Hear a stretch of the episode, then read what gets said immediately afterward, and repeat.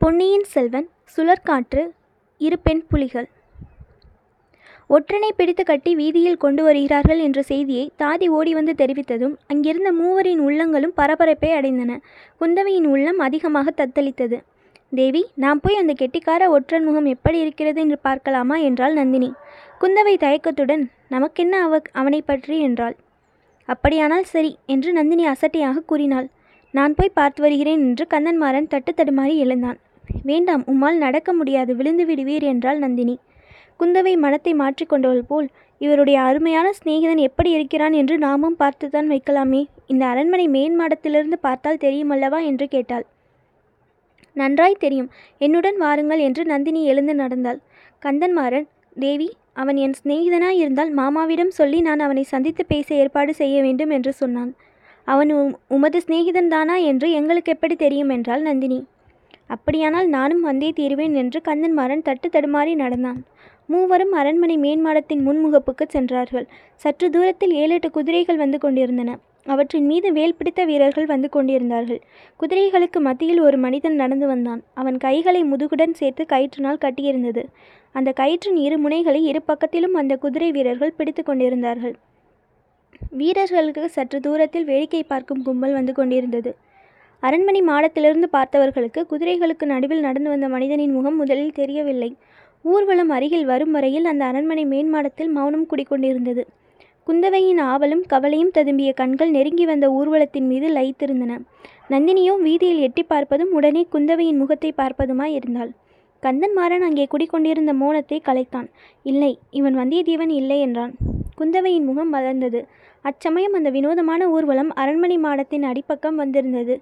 கயிற்றினால் கட்டுண்டு குதிரை வீரர்களின் மத்தியில் நடந்து வந்தவன் அண்ணாந்து பார்த்தான். வைத்தியர் மகன் அவன் என்பதை குந்தவை தெரிந்து கொண்டாள். குந்தவை தன் மகிழ்ச்சியை வெளியிட்டுக் கொள்ளாமல் இது என்ன பைத்தியக்காரத்தனம்? இவனை எதற்காக பிடித்து இழுத்து வருகிறார்கள்? இவன் பழையாறை வைத்தியர் மகன் அல்லவா? என்றாள். அண்ணாந்து பார்த்தவன் ஏதோ சொல்ல எண்ணியவனைப் போல் வாயை திறந்தான். அதற்குள் அவனை இருபுறமும் பிணைத்திருந்த கயிறு முன்னால் தள்ளி கொண்டு போய் விட்டது ஓ அப்படியா? என் மைத்துனரின் ஆட்கள் எப்போதும் இப்படித்தான். உண்மை குற்றவாளியை விட்டுவிட்டு யாரையாவது பிடித்து கொண்டு வந்து தொந்தரவு செய்வார்கள் என்றாள் நந்தினி. இதற்குள் கந்தன்மாறன் வந்தியத்தேவன் இவர்களிடம் அவ்வளவு இலகுவில் அகப்பட்டு கொள்வானா? என் சிநேகிதன் பெரிய இந்திரஜித்தனாயிற்றே எத்தனையோ என்னையே ஏமாற்றியவன் இந்த ஆட்களிடமா சிக்கிக்கொள்வான் என்றான். இன்னமும் அவனை உன்னுடைய சிநேகிதன் என்று சொல்லிக் கொள்கிறீரே என்றாள் நந்தினி. துரோகியாய் போய்விட்டான். ஆனாலும் என் மனத்தில் அவன் பேரில் உள்ள பிரியம் மாறவில்லை என்றான் கந்தன்மாறன் ஒருவேளை உம்முடைய அழகான சிநேகிதனை இவர்கள் கொன்று போட்டிருக்கலாம். இரண்டு ஒற்றர்களை தொடர்ந்து கோடிக்கரைக்கு இந்த வீரர்கள் போனதாக கேள்விப்பட்டேன் என்று நந்தினி சொல்லிவிட்டு குந்தவையின் முகத்தை பார்த்தாள். கொன்றிருக்கலாம் என்ற வார்த்தை குந்தவையை துடிதுடிக்க செய்தது என்பதை அறிந்து கொண்டாள். அடி கர்வக்காரி உன் பேரில் பழிவாங்க நல்ல ஆயுதம் கிடைத்தது. அதை பூர்வமாக உபயோகப்படுத்தாமல் போனால் நான் பழு பழுவூர் இளையராணி அல்ல. பொறு பொறு.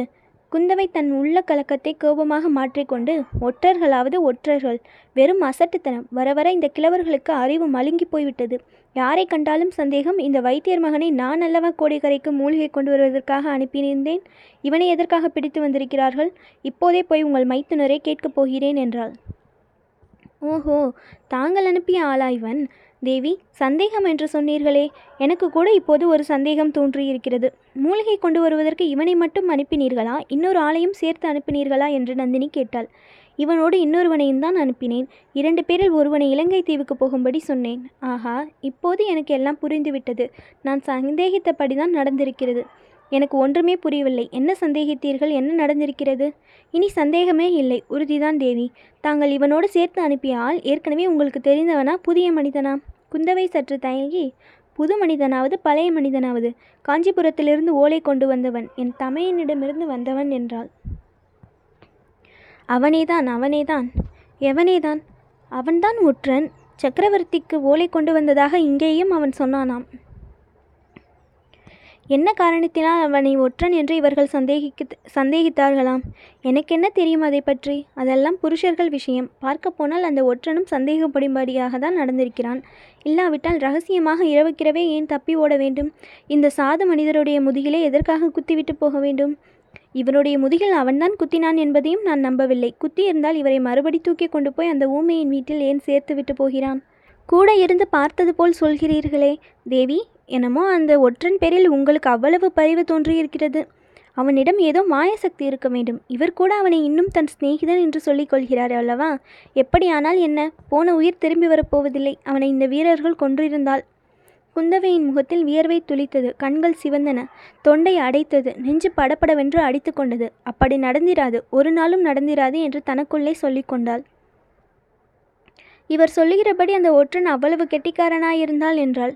ஆம் இளவரசி வந்தியத்தேவன் இந்த ஆட்களிடம் ஒரு நாளும் அகப்பட்டு கொண்டிருக்க மாட்டான் என்றான் கந்தன்மாறன் இப்போது அகப்பட்டிராவிட்டால் இன்னொரு நாள் அகப்பட்டு கொள்கிறான் என்றாள் நந்தினி. குந்தவை பற்களை கடித்துக்கொண்டு நாளை நடக்கப் போவது யாருக்கு தெரியும் என்றாள். பின்னர் ஆத்திரத்துடன் சக்கரவர்த்தி நோயாக படுத்தாலும் படுத்தால் ராஜ்யமே தலைகீழாக போய்விட்டது. மூலிகை கொண்டு வருவதற்கென்று நான் அனுப்பிய ஆட்களை பிடிப்பதற்கு இவர்களுக்கு என்ன அதிகாரம்? இதோ என் தந்தையிடம் போய் கேட்டு விடுகிறேன் என்றாள். தேவி நோயினால் மெலிந்திருக்கும் சக்கரவர்த்தியை இது விஷயமாக ஏன் தொந்தரவு செய்ய வேண்டும்? என் மைத்துனரையே கேட்டுவிடலாமே. தங்கள் விருப்பம் ஒருவேளை அவருக்கு தெரியாமல் இருக்கலாம். தெரிவித்தால் அதன்படி நடந்து கொள்கிறார். இந்த சோழ ராஜ்யத்தில் இளைய பிராட்டியின் விருப்பத்துக்கு மாறாக நடக்க யார் துணிவார்கள்? என்றாள் நந்தினி. அந்த இரண்டு பெண் புலிகளுக்கும் அன்று நடந்த போராட்டத்தில் நந்தினியே வெற்றி பெற்றாள். குந்தவையின் நெஞ்சில் பல காயங்கள் ஏற்பட்டன. அவற்றை வெளிக்காட்டாமல் இருக்க இளவரசி பெரும் முயற்சி முயற்சி செய்ய வேண்டியிருந்தது.